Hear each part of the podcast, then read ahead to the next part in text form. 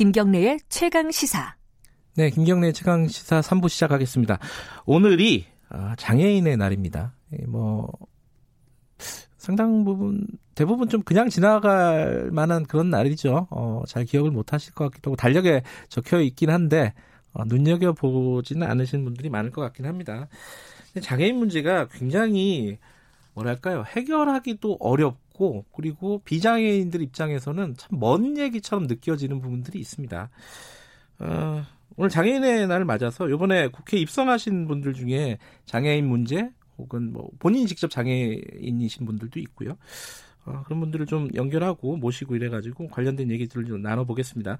어, 먼저 장혜영 어, 정의당 당선인 비례대표 당선인도 뭐, 당선인 이제 스튜디오에 모셨습니다. 안녕하세요. 안녕하세요. 네, 장혜영 당선인께서는 사실은 뭐 영화 감독으로 많이 알려지시기도 했고 네. 장애 운동가 이렇게 불러 불러도 되는 건가요? 장애인 운동가? 뭐 그렇게 불러주시면 감사하지만 저는 네. 좀 쑥스럽긴 하네요. 워낙 훌륭한 분들 많이 계셔서. 그러니까 그 그렇게 불리게 된 이유가 이제 동생분이 발달 장애 당사자를 네. 갖고 계시고 그래서 동생분들 동생과 이제 생활을 하시면서 거기에 대해서 관심을 갖게 되신 건가요?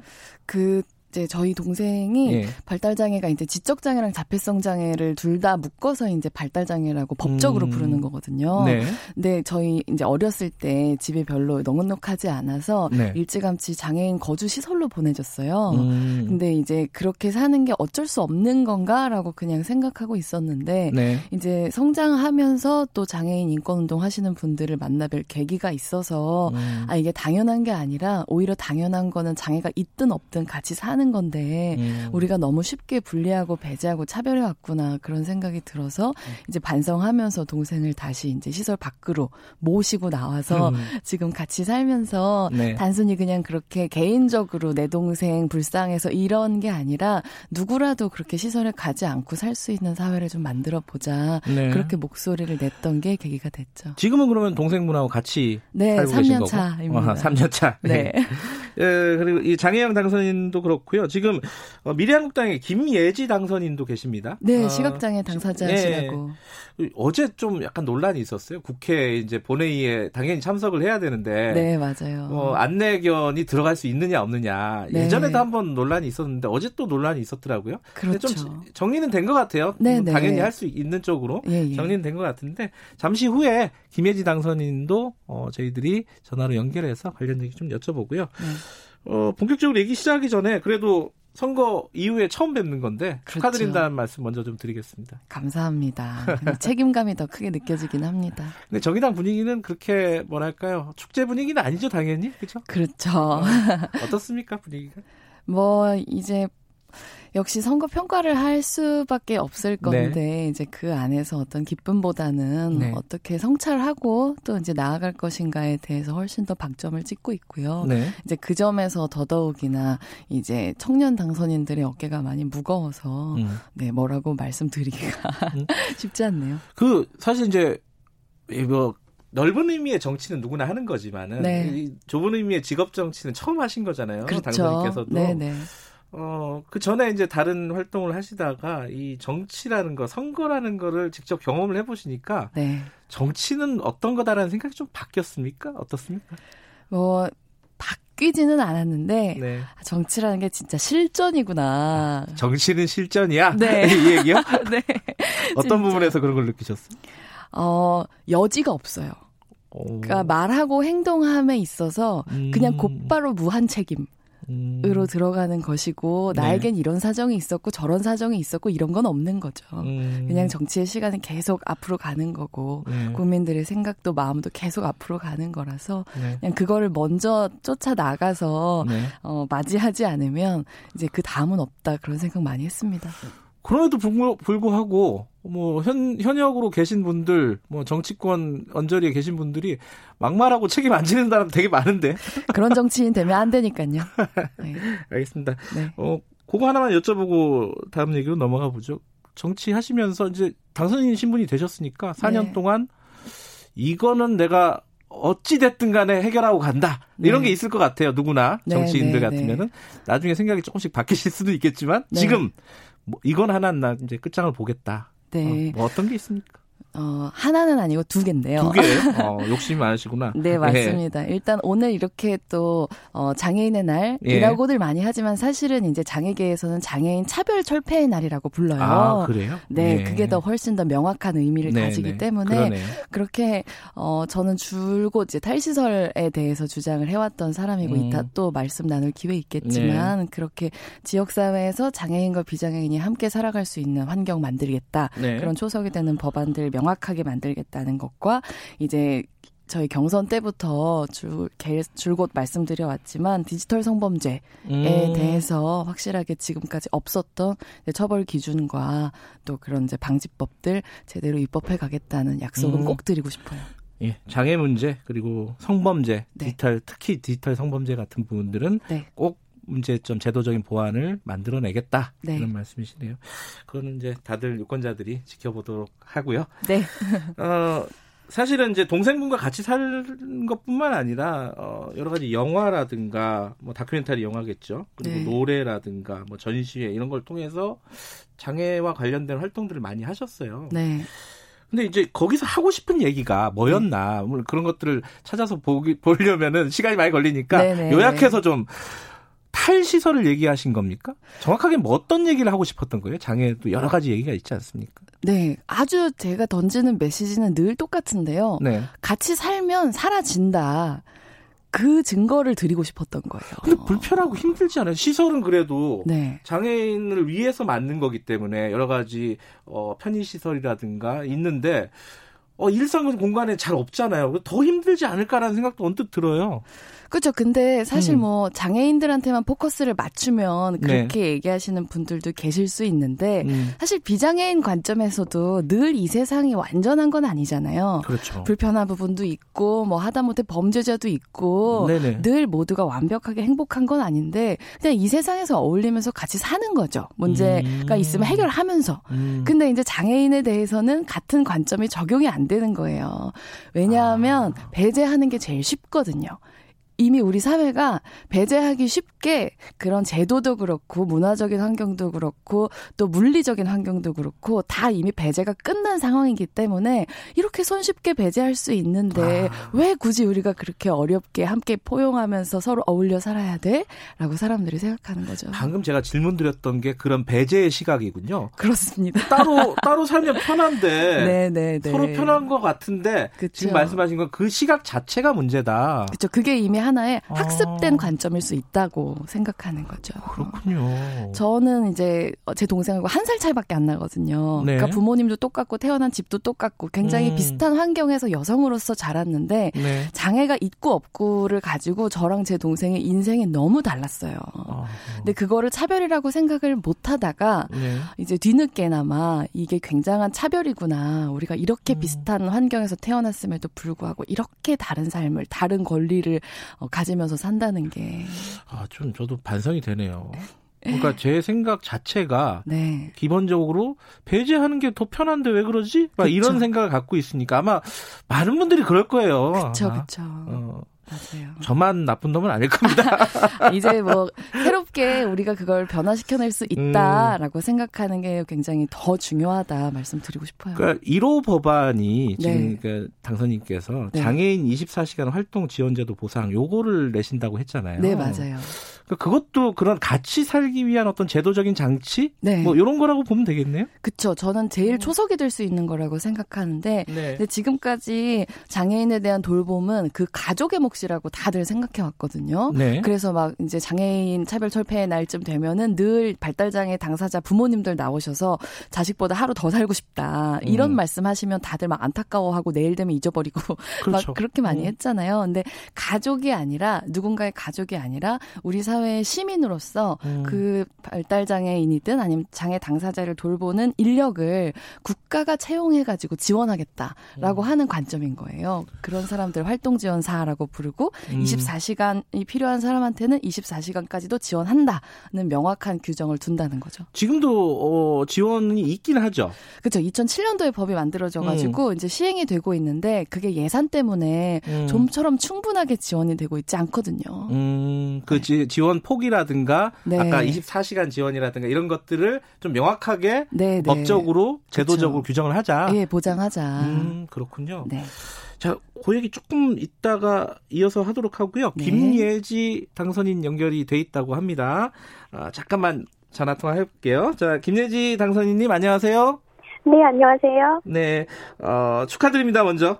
아, 네, 너무 감사드립니다. 예, 지금 우리 장 장혜영 당선인 스튜디오에 나와 계시는데요. 두 분 인사 두 분 인사해 보신 적 있죠? 아니요, 처음입니다. 아, 그래요? 두 분 인사 좀 하세요, 두 분. 안녕하세요. 안녕하세요. 축하드립니다. 축하드립니다. 예. 아, 앞으로 친하게 지내시고요. 네, 원내에서 뵙겠습니다. 아, 두 분이 네, 같이 하실 일들도 되게 많을 것 같아요. 당은 다르지만. 네. 그죠? 어, 김혜지 당선인 님. 네. 어제 뉴스가 뭐 많이 났어요. 안내견 조이 조이도 네. 굉장히 유명해졌습니다. 지금 어, 비례대표 0번이라고 이런 얘기도 많이 나오고. 근데 그 국회에 들어가니 못하니 이렇게 말들이 좀 있었는데 정리가 됐나요? 어, 사실 정리되고 말고 할 것도 없는 일이고요. 네. 음, 사실 저는 이미 공천 확정 후에 선대위 대변인으로 국회에 이미 아무 문제 없이 활동을 하고 있었습니다. 그렇죠. 그리고 그 안내경 같은 경우에는 장애인 복지법 제 40, 조랑 그다음에 장애 차별 금지법 제4조 3항에서 네. 법적으로 출입을 보장받고 있어요. 네. 그렇기 때문에 이런 동법을 어, 제정한 입법기관인 국회에서 이런 논란이 있다는 것 자체가 어불성설이 아닐까요? 음, 네. 그 이제 본회의장에 들어갈 수 있냐 없냐 뭐 요게 아마 상징적인 어떤 문제였었던 것 같은데 거기에 대해서 명확하게 어, 사무처로부터 답변을 받으셨나요? 어, 답변이라고는 할 수 없지만 이런 논란이 기사화된 날 제가 사무처에 담당하시는 분으로 전해 듣기로는 네. 조이의 출입 자체는 전혀 문제가 될 것이 없고 당연한 것인데 네. 이제 그쪽에서 고민하시는 것은 좀 더 편의를 제공하고자 고민하고 계시고 그래서 이제 그 외국 우리나라에서는 사례가 없었기 때문에 네. 외국의 사례들도 찾아보시면서 네. 어, 좀더 어, 구체적인 편의 제공을 위해서 고민 중이시고 가장 중요한 건 걱정하지 말라고 이렇게 음. 강조하셨습니다. 지금 밖으로 나온 기사들은 약간 좀 어, 뭐랄까 왜곡된 부분이 있네요. 그렇네. 예. 네, 많이 왜곡되어 있습니다. 어, 앞으로 그런 거는 많이 보실 거예요. 왜곡되고 이런 것들은. 네, 그렇네요.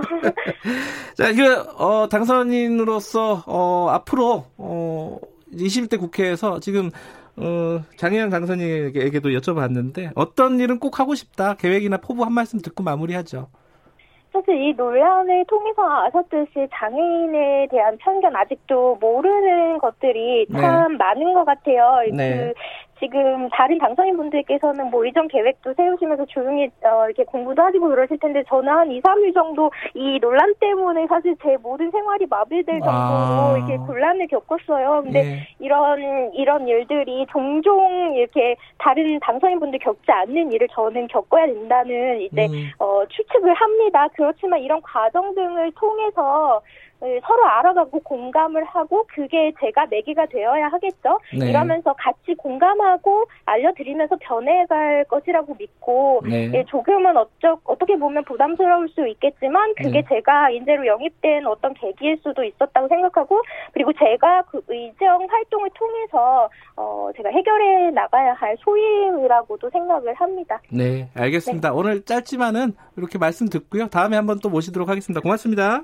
네, 감사합니다. 네, 미래한국당 김예지 당선인이셨고요. 장혜영 당선인과 다 이야기 좀 이어가겠습니다. 지금 그 안내견 들어가니 많이 하는 얘기 있잖아요. 네. 요거는 어떻게 봐야 될까요? 이게 사실 왜 그런지 물까봐 그러는 건가? 이게 뭐예요? 어, 아. 이 논란 보시면서 어떤 생각이 드셨어요? 사실 설마 국회가 아직도라는 생각이 들었고 인터뷰 들으면서 역시 와전된 부분이 좀 있구나 싶기는 음. 했었는데 네. 이제 국회야 그렇지만은 사실 시각장애 안내견들을 이 들어간다고 하면 이제 어, 반려동물 저희는 출입 안 돼요라고 음. 하는 방식으로 거절하는 그런 이제 가게들 되게 많거든요. 네.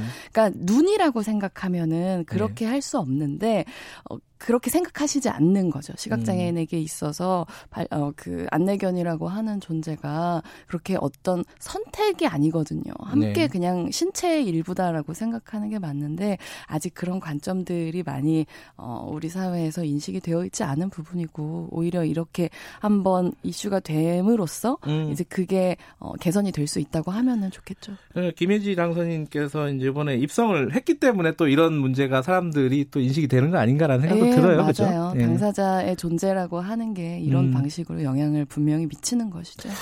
이제 뭐 시간이 길지는 않지만 두 가지 관점에서 좀 여쭤볼게요. 하나는 네. 이제 시설 문제. 아까 이제 동생분이 시설을 오랫동안 계셨잖아요. 네네. 시설에.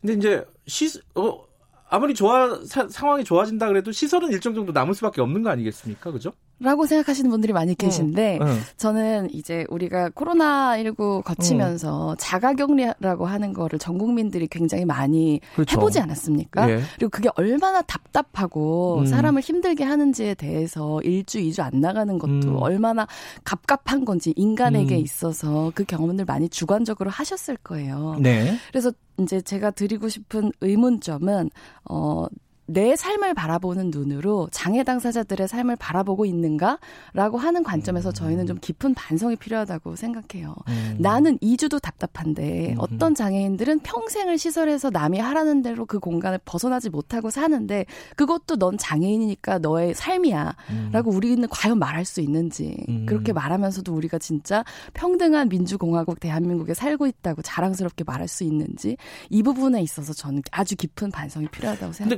본질적인 문제긴 한데 네. 당장 있는 시설에서 벌어지고 있는 여러 인권 침해라든가 네. 이런 부분들도 좀 시정이 돼야 되는 건 맞는 얘기잖아요. 그렇죠. 예. 근데 이제 점진적으로 이제 계속 어, 조금씩 변화시켜 나가자라고 하면은 음. 끝이 없을 거예요. 아. 그래서 정확하게 시점을 정해 놓고 그거를 음. 위해서 우리가 준비를 경주해 나가는 게 필요한 거고 그 네. 관점에서 제일 필요한 게 24시간 활동 지원 제도. 사람들 나오면 누, 옆에 누가 있을 거냐에 네. 대해서 이 제도가 있으니까 사람 붙일 수 있다. 음. 그 다음에 거주 어떻게 할 거냐? 3만 명인데 그럼 집 3만 채 찾으면 되는 거잖아요. 음. 그러니까 우리가 진짜로 어떤 나라를 만들 거냐에 대해서 불가능하다고 사람들이 생각해 왔던 목표들도 있지만 잘 이루어 해보지 않았습니까? 우리가 네. 또그 정도는 되잖아요. 음. 이 문제에 있어서도 우리의 국격을 맨날 뭐 잘하고 이런 데서 찾는 것도 진짜 좋은데 우리 사회 standard를 올리는 것에서 음. 진짜 우리 국격을 찾을 때가 이제는 되지 않았나 그런 생각합니다. 그 이제 당선님께서 말씀하신 부분이 이제 논리적으로나 어, 네. 다 맞는 얘기인데 아마 네. 이제 이런 법 제도의 통과 같은 것들은 여론이 문제일 거예요. 맞아요. 그러니까 이 장애인 문제가 다른 문제들보다 얼만큼 시급성을 가지느냐 더 중요하냐 이 상대적인 문제일 텐데 네. 어떤 부분에서 이게 가장 중요한 문제 중에 하나다라고 얘기를 설득을 하실 수 있으시겠어요? 어, 저는 이거는 굉장히 안타까운 부분인데, 네. 만약에, 어, 지금 가장 중요한 권력의 위치에 계신 분들의 자녀분이나 형제자매나 음. 당사자가 만약에 그런 국회나 그런 데 있었다면은 이런 질문 자체를 받지 않았을 거라고 그럼요. 생각해요. 네. 네. 그러니까 의지의 문제라고 기본적으로 생각을 음. 하고요. 네. 어, 네, 이건 설득의 문제라고 말할 수는 없다. 설득의 문제라고 이야기되는 것이 바로, 네, 지금 우리가 얼마나 장애인들을 차별하는 것에 익숙한 사회에 살고 있는지를 증명하는 그렇죠. 부분이라고 봅니다. 근데 이제 뭐 법이 통과가 되려면은 네. 같은 당도 설득을 해야 되고 여당도 설득해야 되고 또 다른 야당도 설득을 해야 되잖아요. 이 법이 중요하니까 네. 이 법부터 처리를 하자. 그렇죠. 이 법에다 예산을 더 좀더 어, 활용을 하자 이런 얘기를 해야 될 텐데 네. 그런 부분들이 잘 설득이 될까? 아까 네. 말씀하신 시각이 다 고정돼 있기 때문에 네. 비장애인으로서의 어떤 시각, 배제와 차별의 시각 이런 것들이 굉장히 뿌리 게 있기 때문에 그쵸. 걱정이 좀 돼요, 저도. 맞아요. 음. 결국은 이제 국민적인 힘으로 갈 수밖에 없을 것이다. 이 문제 또한 음. 많은 우리 사회의 본질적인 문제들이 그런 어떤 작은 국회 안에서의 정치들이 아니라 결국 네. 국민들께서 이거는 할 때가 됐지라고 음. 생각하실 때 변화되어 왔다고 생각하거든요. 근데 음. 또 이번 21대 국회는 일하는 국회가 될 수 있는 많은 조건들 갖추지 않았습니까? 네. 네. 그래서 이번에 저는 가장 정확하게 무엇을 해야 되는지를 이야기하는 하는 거 국민들께서 음. 공감하실 수 있는 언어로 음. 그게 결국은 가장 큰 동력일 거라고 봅니다. 알겠습니다. 어, 뭐 앞으로 장혜영 그 당선인께서 국회에서 이 문제를 어느 정도로 설득력 있게 네. 어, 의정 활동을 하실지 네. 다들 기대로 지켜보도록 지켜볼 것 같습니다. 저도 감사합니다. 계속 계속 볼게요. 이게 네. 어 과연 해내실지 도와주세요. 저는 뭐 제가 힘이 있다면 도와드리겠습니다. 뭐 이렇게 네. 말할 수 있는 기회 주시는 게 사실 네. 중요하다고 생각하는데요. 네. 그냥 저 혼자로서 말하는 게 아니라 이 마이크 앞에 있을 수 있었던 수많은 사람들 대표해서 얘기하는 거라고 늘 생각하고 있거든요. 네. 그렇게 들어주시면 너무 감사하겠습니다. 네, 오늘 뭐 장애인 날을 맞아서 구체적인 것보다는 아까 말씀하신 시각의 문제 어, 이 문제를 한번 생각을 한번 해보셨으면 어떻을까 청취자분들이 네. 그런 생각이 드네요. 네. 자 오늘 여기까지 들을게요. 고맙습니다. 감사합니다. 자 정의당의 장혜영 당선인이었습니다.